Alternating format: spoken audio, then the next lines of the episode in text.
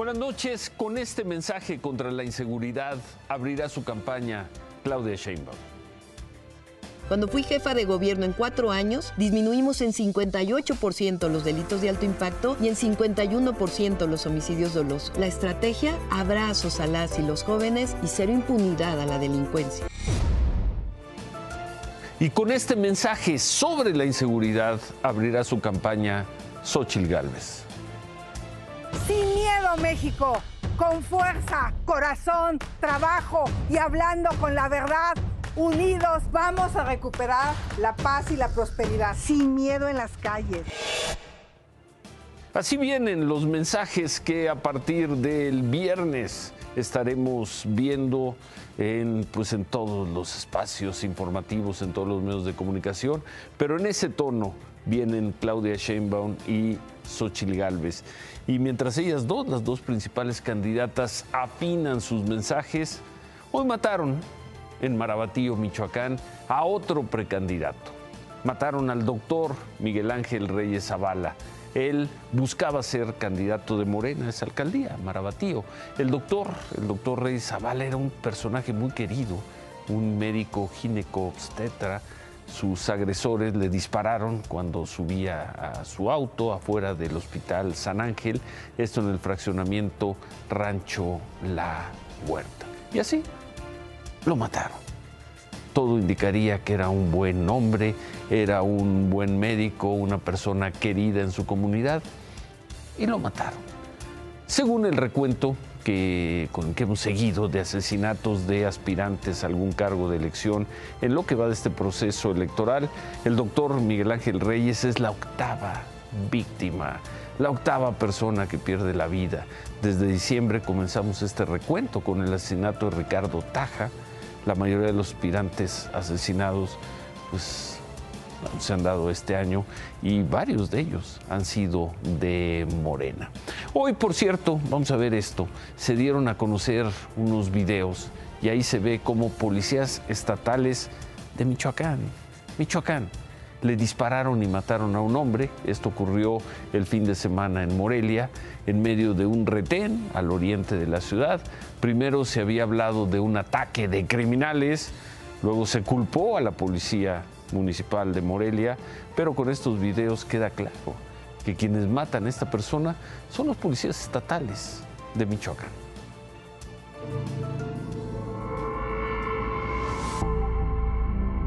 Eran las 11 de la noche con 17 minutos del viernes. En la avenida Periférico Revolución de Morelia, una patrulla y una moto con los logos de la Guardia Civil de Michoacán le cerraron el paso a un auto rojo en medio de la avenida.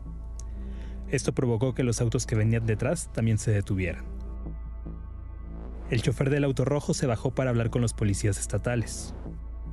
Mientras se daba ese diálogo, en el carril de alta siguieron su paso dos autos y una motocicleta. Atrás de ellos venía Saúl, quien viajaba en una camioneta. Él también siguió su camino.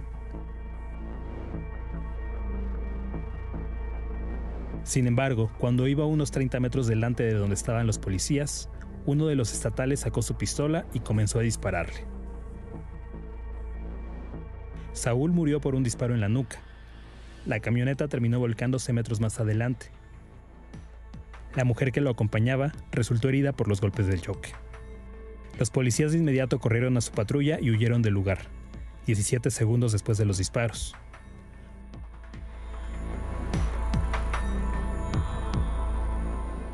Cuando pasaron al lado de la camioneta de Saúl, apagaron sus torretas y pasaron de largo, sin prestarle ayuda.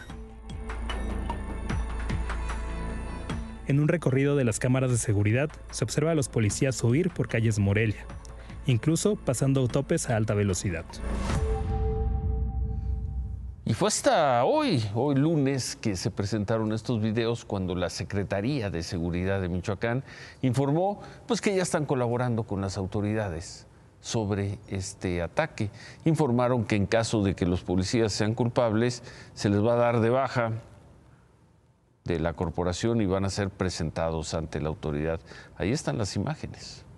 El Consulado de Estados Unidos en Tijuana emitió una alerta para los ciudadanos, los ciudadanos estadounidenses, luego de un tiroteo se dio hoy en la mañana en la llamada zona dorada, ya en Tijuana. La balacera fue hacia las seis y media de la mañana en el residencial Villa Toscana. De acuerdo con el reporte, dos grupos armados se enfrentaron, incluso tiraron la puerta principal de esta zona residencial y por los hechos hubo siete personas detenidas.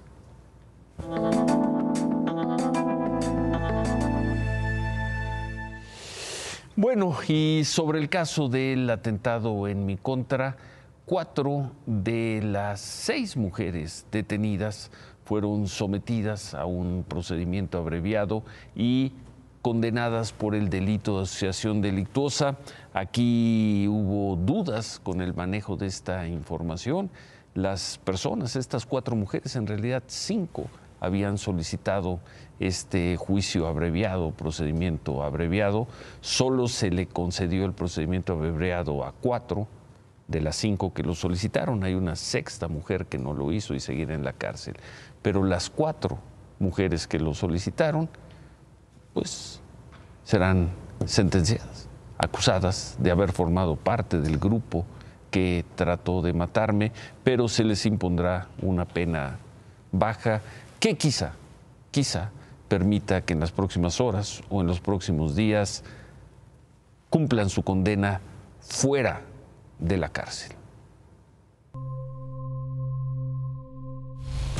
Cuatro de los 14 imputados del delito de asociación delictuosa por el caso del atentado contra Ciro Gómez Leiva fueron sentenciados hoy en procedimiento abreviado. Se trata de las mujeres Leslie Soledad, Tania Jacqueline, Elizabeth Mirella y Daniela Mairani. Las cuatro aceptaron la acusación de la Fiscalía General de la República y el juez la sentenció a tres años, once meses y dieciséis días de prisión, conmutables a libertad condicional y el pago de una multa de diez mil pesos. En su fallo condenatorio, además, el juez determinó otorgar medidas de seguridad. Esto implica que ninguna de las cuatro sentenciadas podrán acercarse al domicilio ni a los lugares donde labora la víctima, Ciro Gómez Leiva.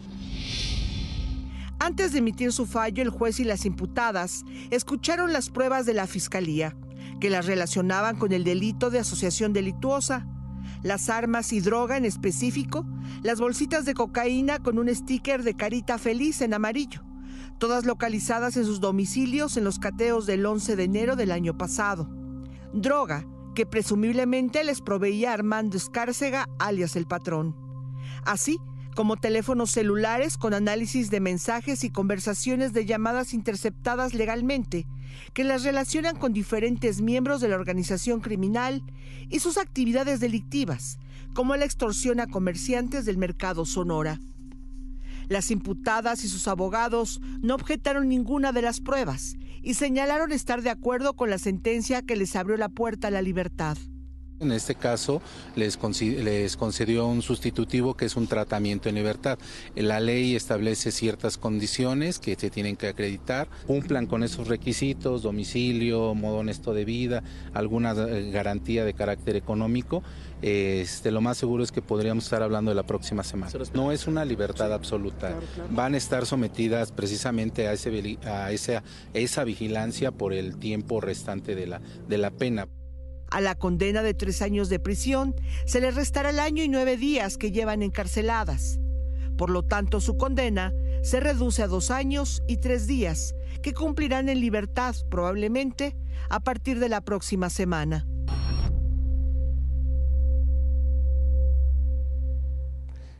El juez, el juez que lleva el caso Edmundo Perusquía, no autorizó el procedimiento abreviado para una quinta mujer, para Yunuen Albeli, quien también lo había solicitado, eh, aceptando la acusación por asociación delictuosa. El juez consideró que las pruebas presentadas por la Fiscalía General de la República contra ella, contra Yunuen, no acreditaban, no la vinculan como parte de esa sociedad delictuosa.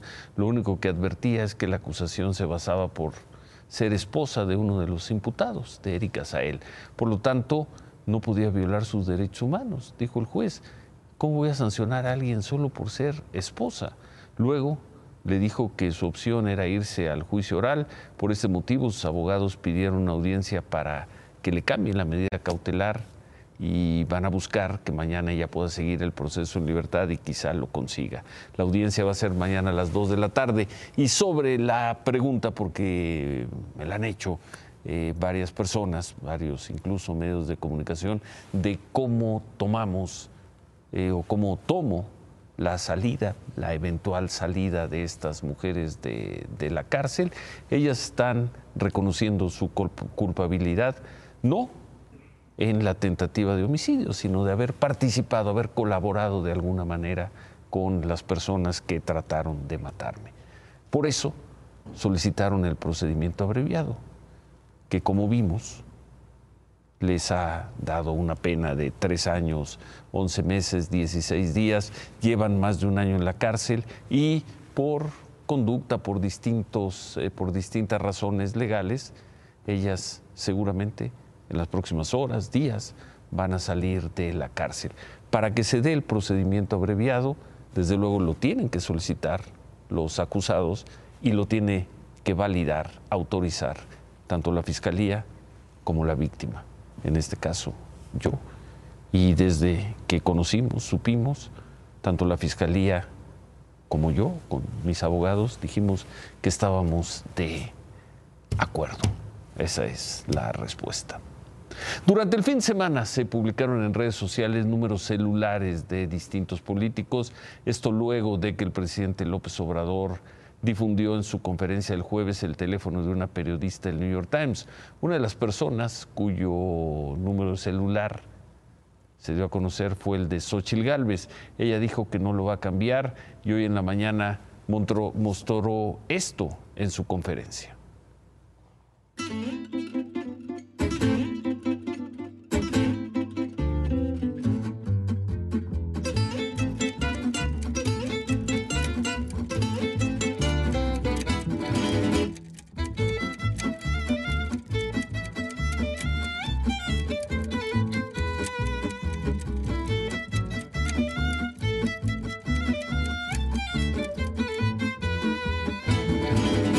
Ahí está entrando una. Hola. Bueno. Hola. Bueno. ¿Sí? ¿Cómo está? ¿Sí? ¿Sí? ¿Quién habla? Hola, hablo de Tlanepantla. Todo nuestro apoyo para ti, Xochitl. Gracias. Estás en vivo. Gracias. Gracias. Mándame un mensaje para estar en contacto. Claro, Xochitl. Bueno. Bueno. Eres una perra, eres una zorra, perra, guerra bastarda. El PAN nunca va a ganar. Eres una perra. Y Alex es mejor presidente que tú. Uh, uh. Te mando un beso. Bueno, sobre el tema, el presidente López Obrador se fue sobre, se fue contra YouTube por haber bajado la transmisión de la conferencia mañanera de la semana pasada, donde dio a conocer el número telefónico de una periodista del New York Times. Esto dijo. YouTube nos bajó el video de la conferencia de prensa del jueves 22 de febrero. Pues según ellos, infringe las normas de la comunidad. No nos consultaron cuando se aprobaron esas normas, Eh, pero además no es un asunto solo técnico, es un asunto político. Tengo información de que es que a lo mejor no lo saben los, los dueños de YouTube, pero aprovecho para que este, pedirles que investiguen, porque parece que la empresa aquí, como sucedía con Twitter, este, estaba tomada por conservadores. Por cierto, Xochitl Gálvez informó que va a arrancar campaña en Fresnillo, en Zacatecas, el viernes, en el primer minuto del viernes. Después va a recorrer 175 kilómetros hasta la ciudad de Aguascalientes. Ahí tendrá un evento al mediodía y por la tarde estará en Irapuato a 185 kilómetros. En total, para estos eventos, de nada más de su primer día de campaña, Xochitl Gálvez va a recorrer 360 kilómetros. Claudia Sheinbaum, como suele hacer, como lo ha hecho esta semanas eh, los lunes. No tuvo actividades públicas, pero difundió un nuevo episodio de su podcast Shane Boom. El tema esta semana fue la planificación de inversiones. Lo que queremos son zonas conectadas. Evidentemente queremos bienestar, queremos educación, queremos acceso a la salud, acceso a la cultura, al deporte, acceso a un buen trabajo, a un buen empleo. Y toda esta inversión que está llegando, pues hay que ordenarla de cierta manera. Entonces, esa es la idea de este ordenamiento territorial que estamos haciendo con vocaciones para cada lugar. Es, es algo que me entusiasma mucho porque es como eh, esta visión de futuro de nuestro país que atrae inversiones, pero al mismo tiempo genera bienestar, desarrollo, no solo crecimiento, no solo números fríos de cuánta inversión extranjera directa llegó, sino que eso se traduzca realmente en que las personas puedan tener acceso pues a una vida mucho más justa, más digna. Claudia Sheinbaum iniciará su campaña el viernes en la tarde en el Zócalo de la Ciudad de México. Hoy, por cierto, el presidente Fox hace un rato difundió un video donde le pide a Claudia Sheinbaum que se baje, que no contienda, que se lo está pidiendo todo el pueblo de México. Todos, hablan en nombre del pueblo de México. Pero sí, hijo, ¿viste el video de Fox? Claudia, bájate, no compitas. Buenas noches, Buenas Claudia. Noches. Buenas noches, Ciro. Por cierto que tu colega Israel Aldave, eh, compañero tuyo en Radio Fórmula, está en Jerusalén, en Israel, y ahí, pues como buen mexicano, fue a una taquería mexicana y se encontró al exdirector de la Agencia de Investigación Criminal, Tomás Cerón quien tiene una orden de aprehensión en México por tortura y otros delitos relacionados al caso Ayotzinapa. ¿Qué le dijo Tomás Herón a Israel Aldave? ¿Confía usted en que va a ser bien librado de esta situación? No lo sé, mis abogados están trabajando en eso. Entonces, ¿para usted es, usted es inocente de todas así las es, Así es, así lo manifestaron. ¿Qué opina de que Murillo Karam esté en la cárcel y en esas condiciones? Es una lástima, lo lamento mucho por el señor Murillo. ¿Ha utilizado políticamente esto el presidente López Obrador? ¿Lucra políticamente ahorita que estamos en elecciones? Yo creo que sí, pero es tema de él, es tema de él. Sí lo, lo utiliza para lucrar electoralmente. Así es. Y es que el fin de semana la BBC difundió los primeros dos capítulos de un documental que está dividido en cuatro partes sobre el caso Ayotzinapa. Ahí, en esta segunda parte, Tomás Cerón habla sobre el video en el que aparece interrogando a Felipe Rodríguez Salgado, el cepillo, quien presuntamente confesó dónde fueron depositados los restos de los 43 normalistas desaparecidos en 2014. Si bien Cerón en esta entrevista asegura que sí lo amenazó, niega haberlo torturado porque dijo, yo era el jefe de la agencia de investigación criminal. Pues allá está Cerón en Israel. Sobre este tema, por cierto, hoy es 26 de febrero y como lo han hecho cada 26 desde la desaparición de los normalistas, activistas y padres de los normalistas de Ayotzinapa realizaron algunas marchas, pero esta vez anunciaron que un grupo se va a quedar en plantón en el Zócalo. Dicen que no se van a mover de ahí hasta que las investigaciones avancen, hasta que el ejército mexicano entregue lo que les prometió, 800 folios con información fundamental para el esclarecimiento de la desaparición. Si esto es así, ¿qué desenlace va a tener eh, la investigación del caso Ayotzinapa? A 10 años de la desaparición de los normalistas. En otras cosas, el viernes informamos sobre los siete guardias nacionales que desaparecieron hace una semana en playas de Ensenada, luego de una práctica que realizaban en mar abierto. Ayer el cuerpo de uno de estos guardias apareció a unos dos kilómetros y medio de donde desaparecieron. Fue identificado como Carlos Omar Frías, tenía 21 años. Su cadáver fue encontrado con su pantalón militar, las botas y con la cara y las manos pintadas de blanco. La familia acusa que esta práctica era más bien una novatada para los guardias nacionales. Uy, qué, qué- tragedia. Ahí está la Qué imagen. sí. cosa. Bueno, vamos a ver, vamos a ver esto desde la tarde y hasta hace unos minutos. Taxistas y repartidores de aplicaciones móviles mantenían un par de bloqueos. Uno en Periférico Sur, a la altura de Luis Cabrera, y en la zona de San Jerónimo, y el otro en Viaducto Tlalpan, e Insurgente Sur. Protestaban contra lo que según ellos son abusos de autoridad en los operativos de revisión del programa Salvando Vidas que aplican policías de tránsito en la ciudad. En el bloqueo de viaducto Tlalpan, los taxistas se fueron así sobre automovilistas que les reclamaran, que ya llevaban varias horas detenidos en ese punto. ¡Pinches mierdas! ¡Por eso no están nada, perros! Esos señores no tiene que ver nada con ellos. Venían en su carro, venían en su carro. Sí.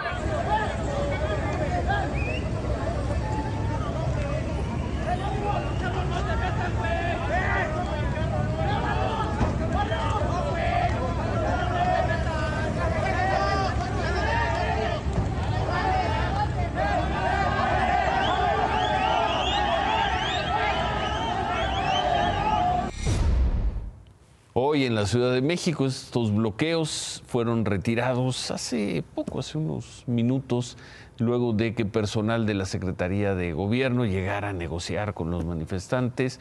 No se ha informado nada sobre esta, pues lo que finalmente fue una agresión a los automovilistas. Desde Acapulco, hoy fue el Sí. primer día, cuatro meses después del paso del huracán Otis. Los organizadores esperan una asistencia del 60 al 70% durante toda la semana en este torneo. Ojalá. Diez partidos de la primera ronda ya se disputaron hoy. Ocho de singles, dos de dobles. El primer día del abierto transcurrió Y se sigue sin y se seguía jugando. Sí. Y uno de los tenistas más importantes, Ciro, de, que además participa este año en el abierto, es el griego Stefanos Tsitsipas. ¿Quién hizo este anuncio? I will be donating 1,000 US dollars for every ace I hit this week in Acapulco, and it's uh, going to be um, transferred to all the uh, relief program for Acapulco in 2024. Bueno, mil dólares por servicio as.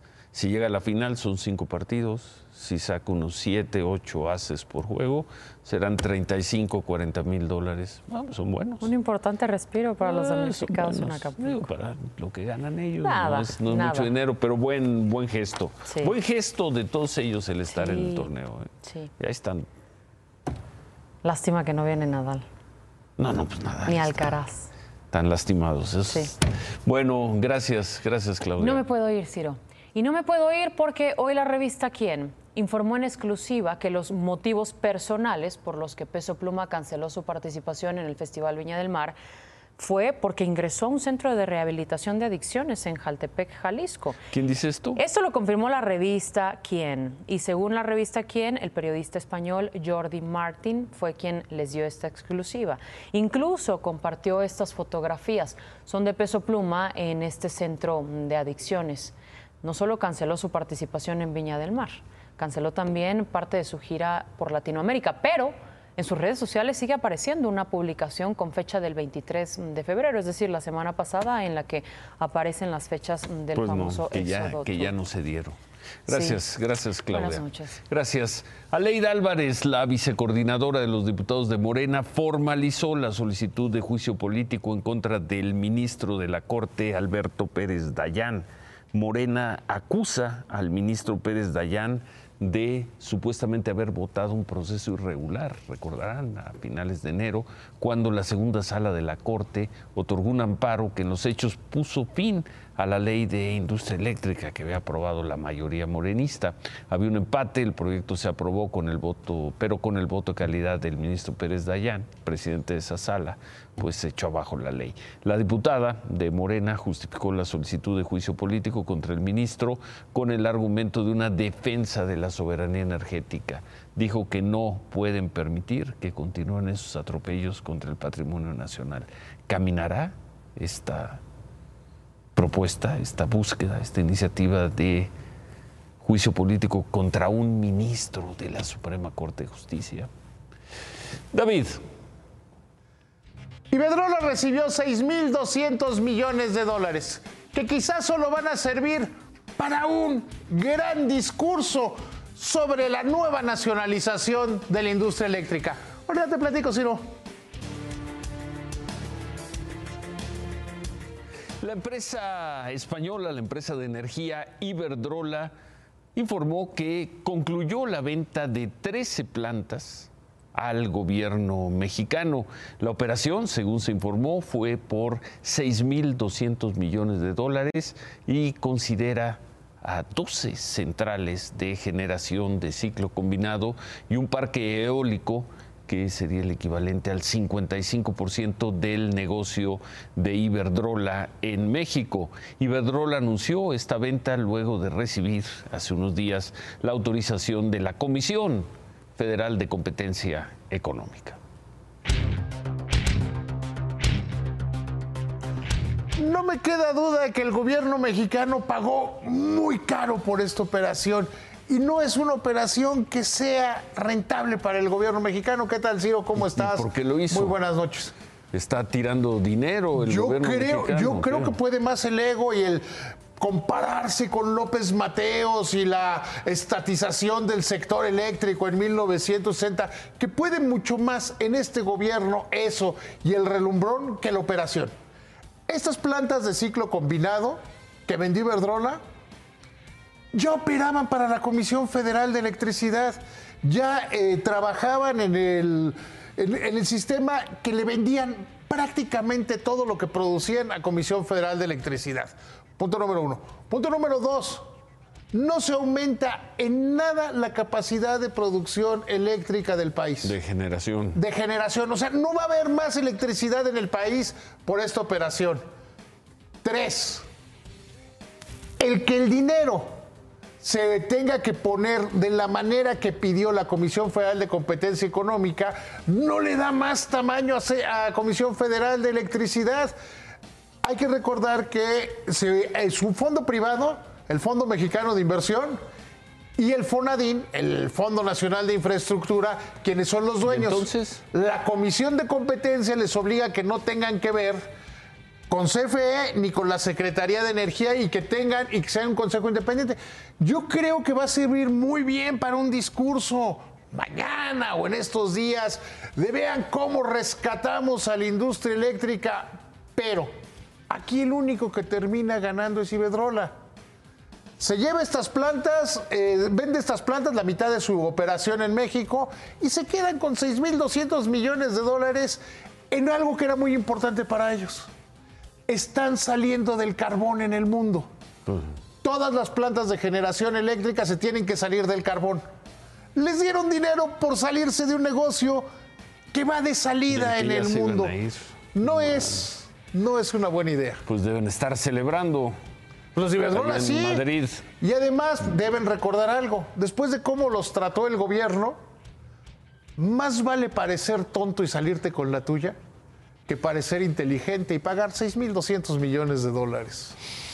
Remátala, David.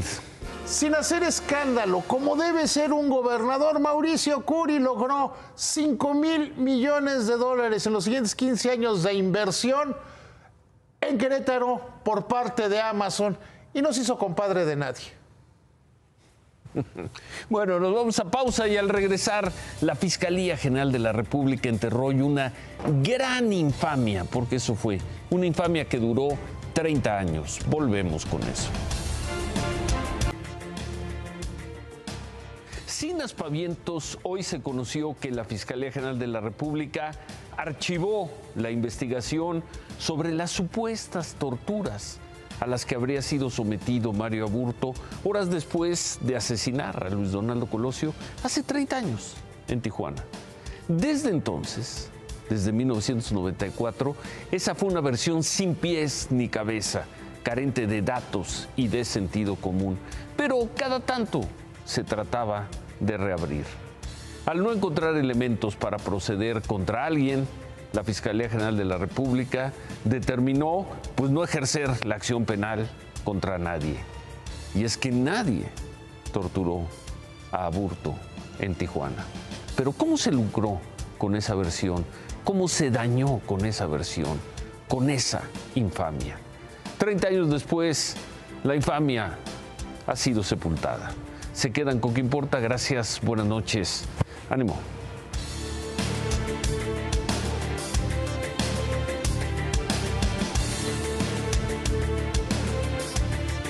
Imagen Noticias, acompáñenos de lunes a viernes, 10 y media de la noche, a través de Imagen Televisión por el 3.1 y síganos también en nuestras redes sociales.